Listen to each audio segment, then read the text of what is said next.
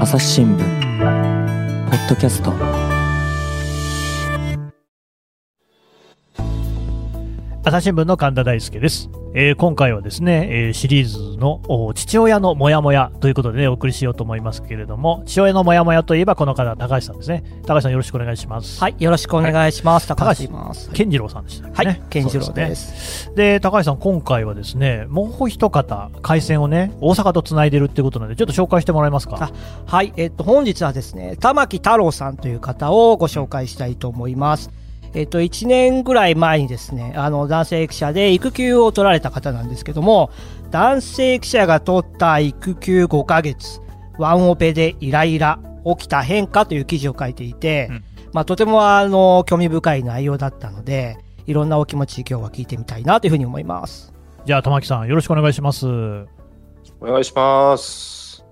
はい。じゃあ、あの、早速、玉木さんにお話を伺いたいと思います。じゃあ、玉木さん、あの、まず自己紹介を兼ねてですね、少しお話しいただければと思います。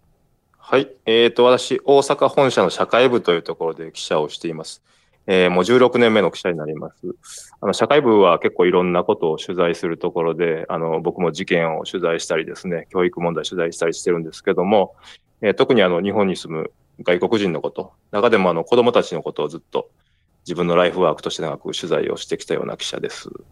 はい。よろしくお願いします。実はですね、あの、玉木さんとはもう10年以上前なんですけども、島根県で私が出雲というところに勤めていて、玉木さんが松江に勤めていた時期はがありまして、い、や、今お話伺って思ったんですけど、玉木さんその時から、あの、ずっと、ね、長年関心持って書いておられて、やっぱこれだけね、10年以上続けて同じことを書くっていうのは、まあ、同じ記者としてもすごいなと思って今伺っておりました。はい。で、あの、早速なんですけども、田口さん、あの、育休をこう、お取りになったという話、今日そういう話なんですけど、そもそも、あの、育休ってどんなイメージがありましたか？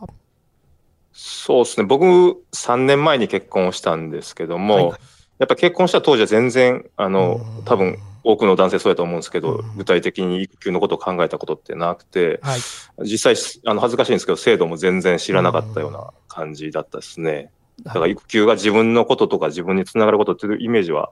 なんかなかったなというふうに今思うと振り返れます。なるほど。こう自分事じゃないっていうのは、こうまさに、だから今私がこう言われてる気がしていて、あの、今日なんで私が喋ってるかっていうの遅れちゃったんですけど、あの、仕事と家庭の両立に、まあ、葛藤している男性を描く父親のモヤモヤっていう企画を担当していて、まあ、その流れで今日もちょっと進行させてもらってるんですけども、実は私自身、今5歳の娘がいるんですけども、こう、育休を実は取ってないんです。で、取ってないのがなぜかっていうと、やっぱなかなかこう、ね、自分事としてイメージできなかったっていう反省点が大きくあるんですけど、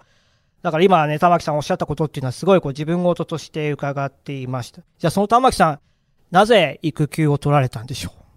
はい。そうですね。僕も、まあ、そんな感じで全然考えてなかったんですけど、まあ、あの、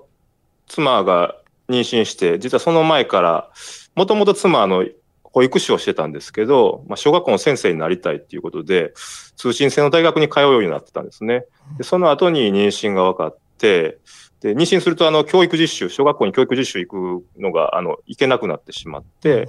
で、出産後に延期するってことになったんですよね。なるほ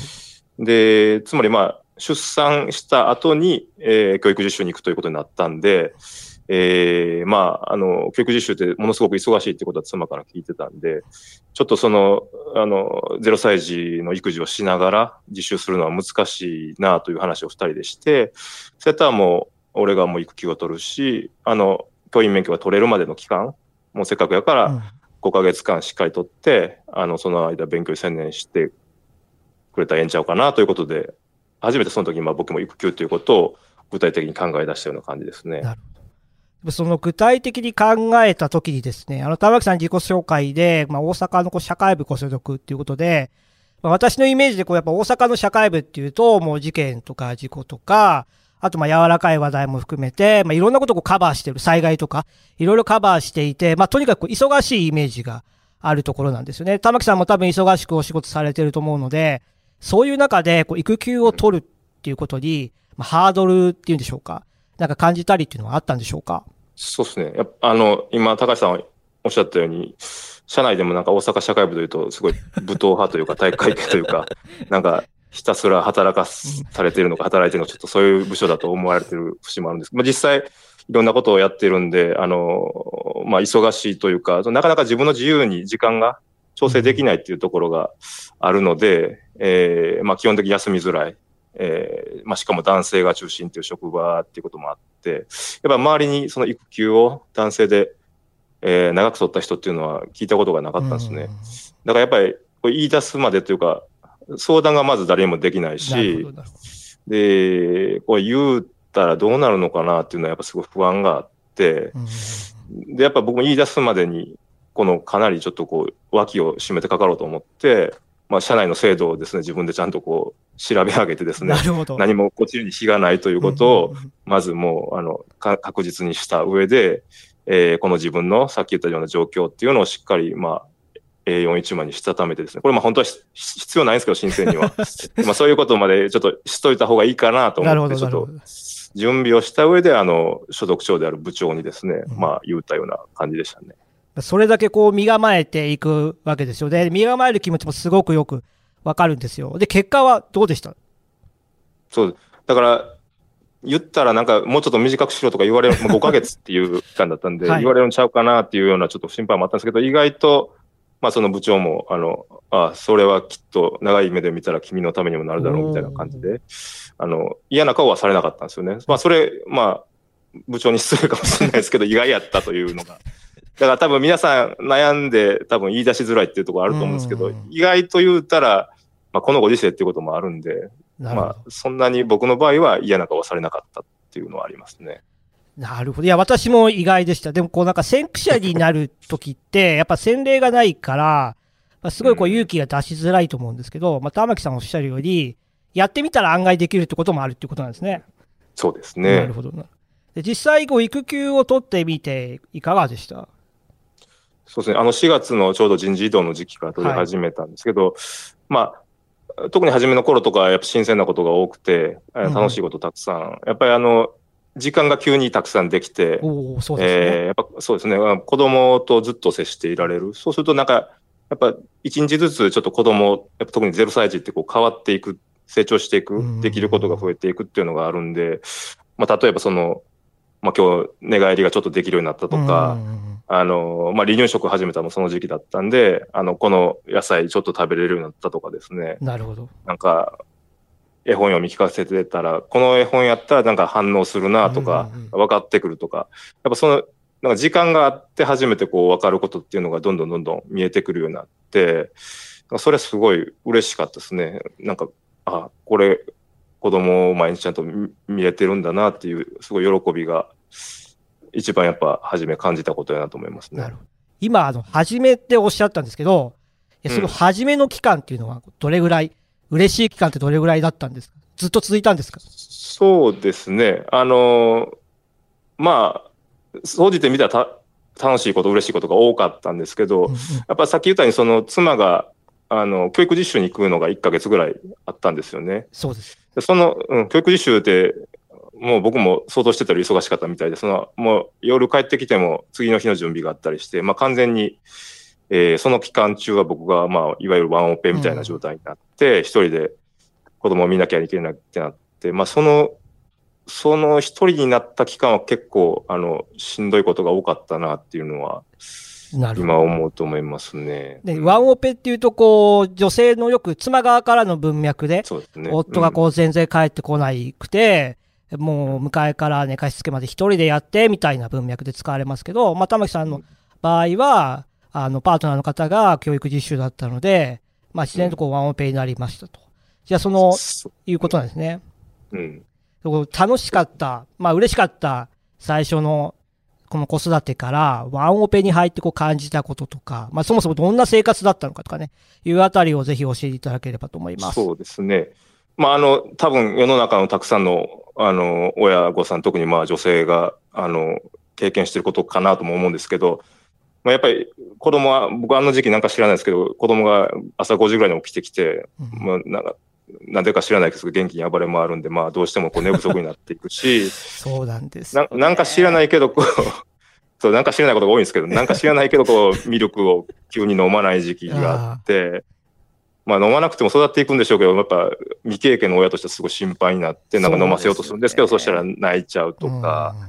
うーん、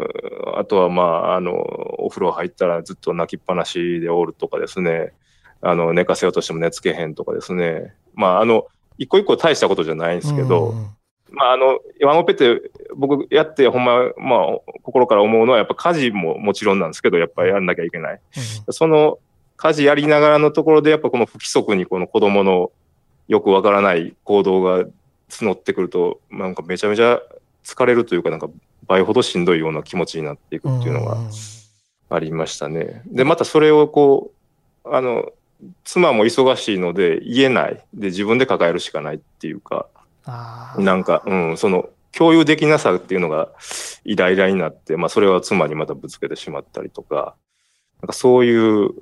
感じでしたね、あの時期は。うんなんかよくわかん、なんでさっき田淵さんなんか知らんけどっていうふうにおっしゃってましたけど、はいなんかこう、次何するかわからない。とか予想に反したりとか、いや、ね、あの、ミルク飲むかと思ったら急にこうぶちまけたりとか、うんうんご飯食べるかと思ったら寝てたりとか、うんなんかちょっとこの、よくわからないところの、やっぱこうダメージが蓄積する感じっていうのは、なんかすごくこうよくわかる気がします。記事の中だと、いや、すごいこう正直に書かれてるなと思ったんですけど、うん。やっぱその中で、こう、どす黒い感情がこう生まれたっていう、まあ、ちょっとなんか穏やかじゃない 表現もあったんですけど、そうですね。そのあたりええいかがですか、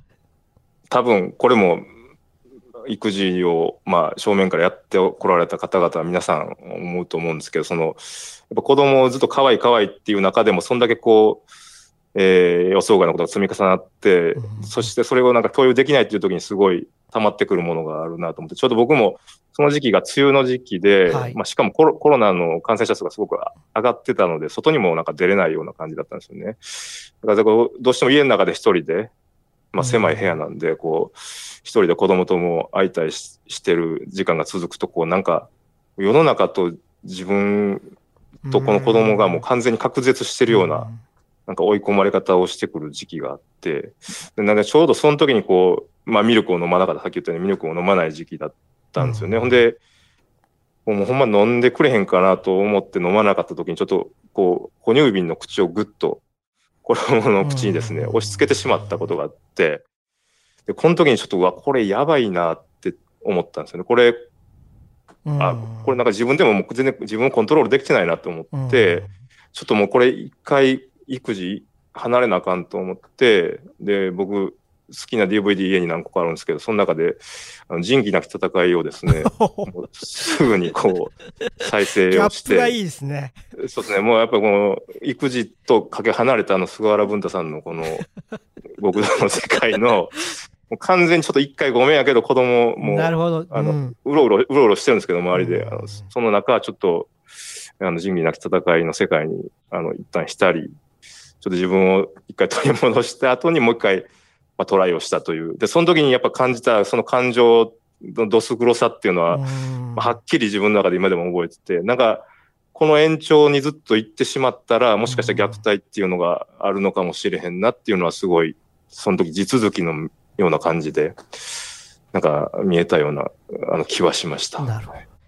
うんでもなんかそのどす黒い感じって、いや、実は私もこうよくわかるんですよね。その、まあ私はこうワンオペ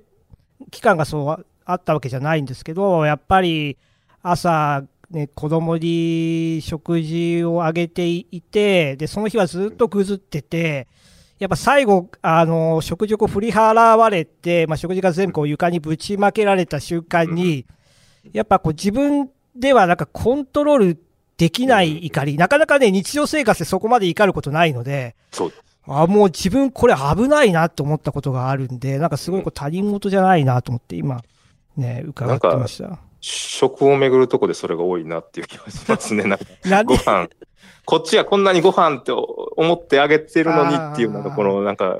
報われなさとかなんかもしれないですね。そうです。なんか一生懸命ね、きっとこう食べてくれるだろうとか、ね、手間かけて離乳食作って、ガシャってなるとなんか、期待しちゃった反面、辛いですよね。ダメージがでかい気がしますね。うん、多分、多分食事の場面で確かに大きいのかもしれないですね。で、育休自体は5ヶ月で、そうですね復帰されたわけですか？そうですね。あの、去年の9月に復帰しましたね。なるほど。この、玉木さん、原稿の中でね、育休がこう、私を変えたって、結構こう、キャッチーなことを書かれていそうてで、すね。ちょっとまあ、記事上、ちょっと強めに書いましたけど。そう言っちゃうと話が、でも、どうなんでしょう？変わってないんですか、実は。そうですね。あの、変わろうという気持ちが芽生えたっていうのが一番、あの、正しいと思うんですけど、うんあの、やっぱり、さっき言ったように、その一人でやるっていうことのしんどさというか、うん結局シェアできないことが、その、作業だけじゃなくて心理的にすごい、あの、育児者を追い込むっていうのは、あの、じ自分も体験してよく分かったんですよね。うんだからその、自分が一回復職すると、やっぱりまた完全に一回メインが、育児のメインが妻に行くので、なるほなんかそこであ完全に預け切ったらまたこの同じことは必ず妻に起こってくるっていうのはもう想像がつくので、ど。でやっぱりちょっとせめてねっていうことで、まあ、あの、夕方がやっぱ一番育児繁忙期やなというのは経験上思うので、やっぱ風呂入れたり、はい。ご飯作って食べさせたり、その寝かしつけまでこうバババッと来るので、そのま、魔の6時台にですね、できるだけまあ家に折れるようにっていうことで、まあ、始業時間をちょっと早めて、はい。で、まあ、6時ぐらいに、こう、会社からちょっと行方をくらませて、家に一回帰り、で、まあ、その間の時間帯を過ごして、まあ、やらなあかん仕事がまだあるなら在宅でやるっていうような風に、まあ、できるだけしようとはしてるので、まあ、これちょっと記者、ある程度こうフレキシブルなところもあるんで、それができる日もあるし、できない時もあるんですけど、そう、まあ、せめてそれしたいなということで、そういうふうには、まあ、するようになりましたね。うん。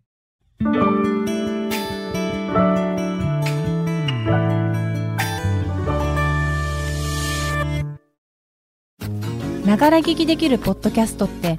私の生活スタイルにちょうどいい。朝日新聞のニュースレターに登録すると編集者が厳選したニュースがメールで届くよ。思いがけない話題にも出会えるよね。ちょっと新しいニュースの読み方。朝日新聞。で今でもこう魔の6時代、確かに子育てにとっても魔の6時代なんですけど、特にあの紙のこう新聞に記事を載せたりするときって、うん。あの新聞制作にとっても割とこう魔の6時というか、もうその頃から原稿もで最終チェックが始まったりとか、あとはあの上役であるうデスクと呼ばれる立場の人と原稿のやり取りが佳境に入ったりとか、だから仕事面でも結構しんどい時間だなっていうのがもう6時っていう私の感覚なんですけど、そのあたりのこの折り合いのつけ方ってどうなんでしょその通りですね。だから、やっぱり僕も仕事を復職したからには、もう以前のようにバリバリやりたいっていうすごい気持ちもあるし、その、なんか、あ、玉木はやってんな、昔通りちゃんとやられてんなっていうふうに見せたいっていう気持ちがすごく。復職した後強かったんで、なんか、やっぱその時間も含めですね、すごい、あの、葛藤があるというか、実際問題物理的に無理な時もあるし、でも妻の方を見たら一人でこれやってもらうのものすごい、いやーもう申し訳ないというか、やっぱり負担でかいよなということもよくわかるので、そのなんか、あこの狭間でですね、結構自分がしんどくなることっていうのも、なんかこの復帰後の何ヶ月かを思うと、あの結構ありますね。その中のバランス取っていくっていうのが、なんかどうやったらいいんかなっていうのは今まだ模索中ですし、なんか多分答えはないし、多分これは、これまであまた、あの、女性の記者もそうですし、女性のたくさんの働き手が、まあ、悩んできたこの狭間の、あの、い生き方、働き方、育児の仕方っていうところなのかなということは、うん、ちょっと日々考えてはいますね。なんかね、お父さんたちをこう取材してても、やっぱみんなこう育児に言うのが、子育てをこう、ね、シェアしていくと、その、仕事はもちろん100%できないし、でも、仕事が気になるから、この家庭のことも100%できないし、でもどっちも100%やりたいっていう思いの中で、やっぱどんどんこう苦しくなっちゃうっておっしゃってるんですよね。で、な僕もそれすごいよくわか、今5歳になって、やっとなんかこう手間、かかる手間分がやっと減ってきて、なんとかそれでバランスを取ってる感じはするんですけど、でも本当なんか2、3歳の頃とかって本当なんかし、メンタル的にすごいしんどかったなっていうのは、今振り返っても思いますね。やっぱ、うん。うんこれ僕も今考え、感じてますけど、多分それはもう、僕今こうやって喋れてますけど、女性は多分それを喋らないままずっと背負ってきたんだろうなということは想像、まあ、できるようにもなりましたし、だから女性はそれを多分、やらなきゃいけない性別だっていうふうになんか社会から、あの、プレッシャーがあると思うんですけど、まあ自分はそれを免除されてきてもいるんだなということもちょっと思ったりはしますね。そうなんですよね。だから役割をこう、ある意味で、格好好きの役割を交換するとすごい立場がね、よくわかうんる、うんうん。わかるなと思うんですけど、で、ただ一方で、そのうん。苦しいっていうことをやっぱ言葉にするって私すごく大事だと思っていて、えーそれはあの苦しいっていう感情が何かこうう爆発しない本人のためにも必要だし、いや、苦しいが理由もあるわけで、いや、それってもう完全に、ね、家庭の中のことだけじゃないことを、例えば長時間労働であったりとか、うん。まあ、働き方そのものであったり、あるいは人々の意識かもしれないし、みたいなとこで、やっぱで考えてみてすごくあるかなと思うんですけど、一方で、うん。やっぱこうね、玉木さんおっしゃるように、えー女性の、私は父親のもやまって女性の困難の追体験って言ってるんですけど、うんでもなんか、語るのは確かにこう難しいなと、語りうん。ずら今は私こういう企画をしてるので、あえてそこに乗っかる形で言うようにしてるんですけど、うん。でも本当この企画やっていいんだろうかとか、いや、ダメだよなとか、スタート時点ですごい迷ったんですけど、だ玉木さん自身もやっぱり、だからそういう思いってこう語れてるのかなと思ったんですけど、いかがでしょうか？うん。いや、もう、高橋さん今言った通り、その、まず、育児経験を偉そうに語るということがすごい、まあ、していいのかっていう葛藤もあるし語ることのプレッシャーっていうのが、もう今も、誰か女性の、あの、気分を損ねる地雷を僕は踏み続けてる可能性もあったりとかですね。まあ、はっきり言って、視点を向こうに移し切ることはできないので、うん。想像するしかないんですけど、あのーその、つまあ、追体験の多分ごく一部でしかない可能性も高いんですけど、うんまあ、それはしてるっていうのは、あのー思いますね。あのー僕それほど記事を書いた時にですね、うんあの、まあ、記事を出す直前なんですけど、まあ、社内でいろいろ記事が見られるわけですけど、はい。はいまあ、ある、まあ、まあ、先輩に当たる管理職のうん。女性の人からですね、うん。まあ、ここんなのはあの女性記者の2番煎じじゃないというような感じのコメントをいただいたんですよね。これ僕その瞬間ちょっとおいおい何言うねんと思ったんですけど、うん。まあ、考えたらほんまそうやなと思って、もう痛いところというかもうもうその通りやなと思って、やっぱり女性の記者とか働き手がずっとこう悩んできたことうん。を僕は今書いてること、そんなわ100も承知なわけですよね、多分ね。で、なんかそ、それは自分というか、まあ男性の側は免除されてきたんやなということっていうのをなんかこうすごい、そのコメントで突きつけられたような気がして、だから、あの、もちろん語っていくことって大事なんですけど、うん語ることのプレッシャーとか怖さっていうのはずっと今もちょっと感じながらビクビク喋ってはいますけど。そうですね。でもな、その部分って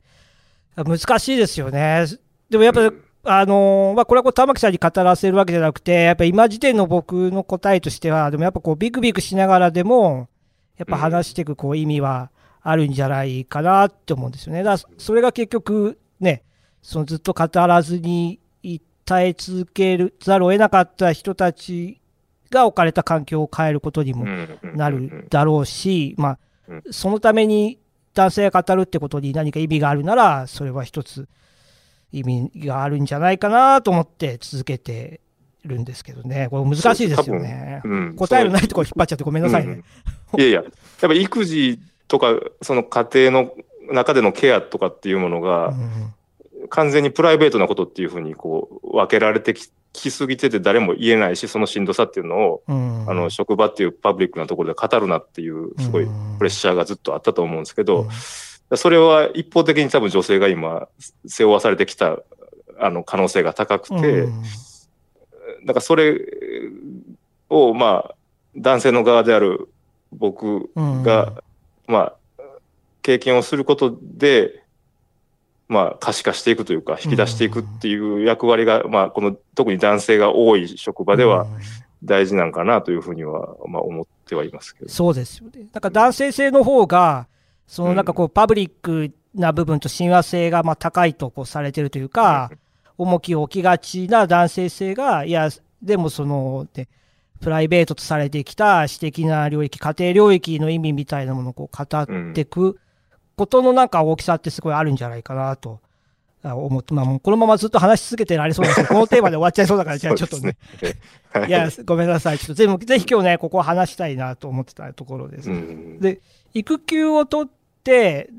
うんパートナーご自身にも変化があったっていう話を書いておられましたそうですね。はい。その、やっぱりその、今の役割の話とも、役割、性別による役割の分担みたいな話とも一緒なんですけど、やっぱ妻も、まあ僕と結婚する段階では、その、やっぱ新聞記者と結婚するってことは、まあ相手忙しいっていうことをうんまあ想像してる分、まあ自分がある程度家に入るしかないよなっていう、こう、まあ考えてる節がまああったんですけど、はいやっぱこうやって自分があの、学校とか、その実習っていうところで外に出て行って、えー夫である僕が育休取って家に入るっていうこの時期をちゃんと得たことで、まあ、そうじゃないんじゃないっていうことが多分、妻も思い出してて、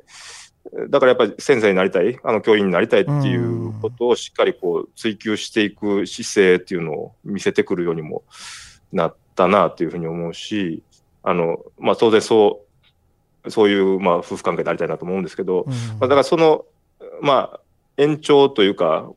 まあ、同じ話でもあるんですけど、この次の春からは、うん。あの、妻が教員をまあ始めるんで、1年目の。先生になるっていうことで、えー代わりにまあ僕が、あの、時短勤務、おあの、今、えー夕方でこう、退社する、本当にうん。勤務を辞めるという時短勤務をやることにしようってなって、まあ、あの、やっぱ先生忙しい忙しいって今世の中でかなり言われているので、はい。えー妻がメインで育児を担うっていうのは多分きついよなと思って、まあそうやったらまあ記者を16年もやってる自分が、えー多分育児をメインで担った方が、あのまあ夫婦という、うんとか家族というユニットとしては多分合理的だろうなというふうに思って、えー4月からは僕が夕方に、まあ保育園に迎えに行って、えーまあメインで育児をするっていうふうに、まあすることになったんですよね。だから多分この、また次、今、妻がメインで育児してますけど、次はい。また交代で僕がメインになるって、多分、こうやって交代ししていくって結構大事やなっていうふうに思うとこがあって、なんかずっと続くって多分、精神的に相当しんどいし、うん。なんか、いや、まあ、嫌になるというか、もう諦めのとこに達してしまうと思うんですけど、なんか、ゴールがある程度見えてるって言ったらあれですけど、妻も今4月からはちょっとまた交代できるというか、まあ、育児もちろん楽しいんですけど、ええ。ずっとそれだけっていうことになることそうね。うんがしんどいってことだから、その、外に出て働くっていうことと育児っていうのがバランスよく夫婦の中でこう、まあそれこそワークライフバランスとしてうんお互いが取れるようになったら、多分両方楽しく、あの負担に思う部分が減ってできるんちゃうかなっていうのはちょっと今考えてるし話したりしてることですね。なる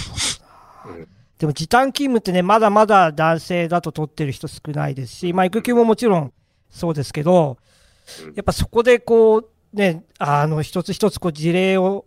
前例を作っていくってすごいこう大変だなと思います。一方ででも、なんか打ち合わせの時に玉木さんからすごいこう嬉しいことを聞いて、なんかうん玉木さんの育休が結構職場にいい影響を及ぼしてる説を聞いたんですけど。説ですね。これはあの、全く、あの、僕の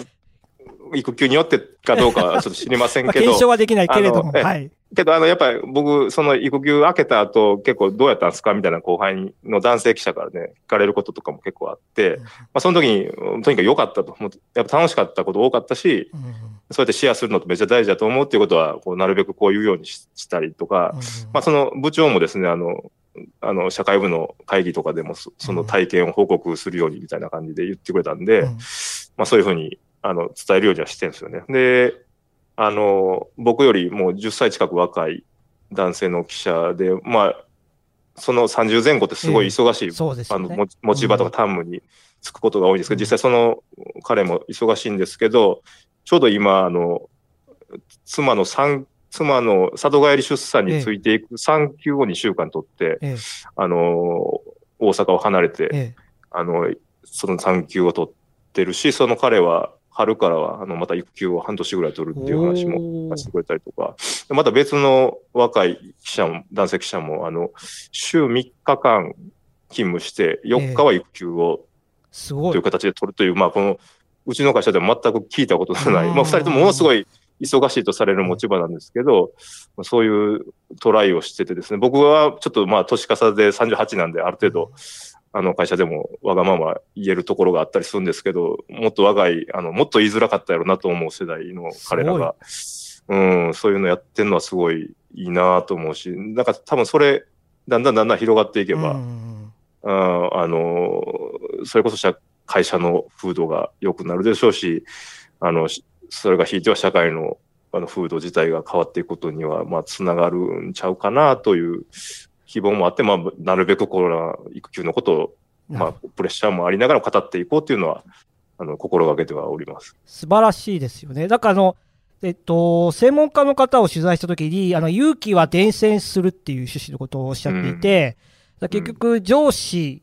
とか、あるいは近しい親族の人がこう子育てに積極的であると、なんかそれをこう真似るというか、うん。後に続くっていうなんか研究結果があるらしくて、うん。やっぱだ、あの、あえて言えば、ね、その素晴らしいお二方が玉木さんを真似たかどうかはわからないんですけど、すいません。いや、でもはい。間違いなく、その玉木さんがやろうとしてるっていうことは、すごくこう、なんていうか、伝わっていく可能性のあることなんだなっていうふうにうん。思いました。いや、もう今日はでもずっと話したいこといろいろあるんですけれど、まあ、リスナーの方もずっと聞いてるのももしかしたら大変かもしれないなと思いつつ。あの玉木さん、今ね、話を聞いてて、ええまあ、ちょっと自分の周りにもね、まあ、布教活動なじゃないけれども、育休いいぞと。こういう時に、あの、まあ、どす黒い感情の話もありましたけれどもね、うん。一方で、こんなにやっぱり育休を取らないと、このね、自分の子供赤ちゃんの、こんな可愛いところは分からないぞとか、この子育てのこんな楽しさは分からないぞみたいなの、この口説き文句みたいなのってなんかあったりするんですか、そうですね。やっぱ、あの、今、実際、育休明けた後、僕、子供の成長がちゃんと追えなくなってきてるんですよね。んそれを思うと、やっぱ育休取ってた時の、一日一日の変化、やっぱ、乳幼児期の一日一日の変化って、やっぱ、すごいんですよね。でそれ、見る、見えるかどうかって、もう時間うんをそこに配分できるかどうかにもかかってるんで、それは仕事をしながらでははっきり言ってできないので、あの貴重な貴重なその変化をやっぱどうしても見逃していってしまうんですよね。今は僕実際そうなんですけど、うんでも育休ってその時間をまあ割いてそこにあの持っていけるっていうすごいあのめっちゃ得な制度だと僕は思ってるんで、あの、それを思うとやっぱりちゃんと長めの期間で子供のあの一日一日の変化に向き合う、向き合えるっていう素晴らしい時間だよっていうことは、あの、なるべく言うように心がけております。あれですか、やっぱり、ハイハイしだした瞬間とか、捕まり立ちしだした瞬間とか、そうですね。これはもう自分にしか見られない。うん、そんなものはもうビッグイベントでもっと細かいことがいろいろなるほどねあった。りするんで、うんそれはやっぱり、その、メインで育児してるからこそ見える嬉しさとか、いうことにつながるなっていうのはすごい今振り返っても思います。なんかそうなってくると、もう本当シンプルに自分の子供に対する愛情っていうのも変わってくんでしょうね。まあ、その忙しい方もね、いらっしゃって取れない人っていうのももちろんいると思うんですけど、やっぱり、あの、す時間が、避ける時間がある、子供に向き合える時間があるっていうのは、あの、この愛情の量とね、結構僕は、あの、比例する部分はあるんじゃないかなっていうのはちょっと思ってはいます。はい。なるほど、よくわかりました。えー玉木さん、そして高橋さん、どうもありがとうございましたあ。りがとうございました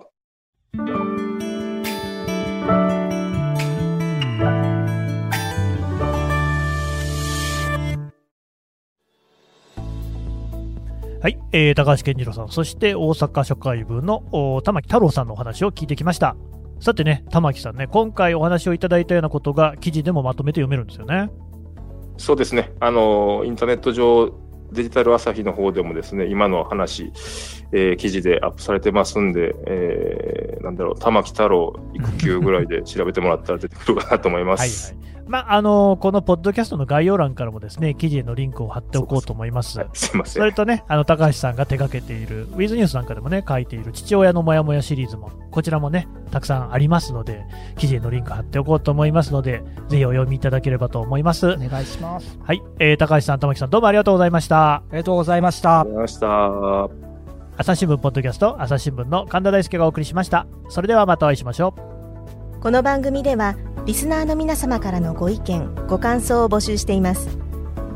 概要欄の投稿フォームからぜひお寄せください。ツイッターやメールでも受け付けています。ツイッターでは番組情報を随時紹介しています。アットマーク朝日ポッドキャスト。朝日新聞ポッドキャストで検索してみてください。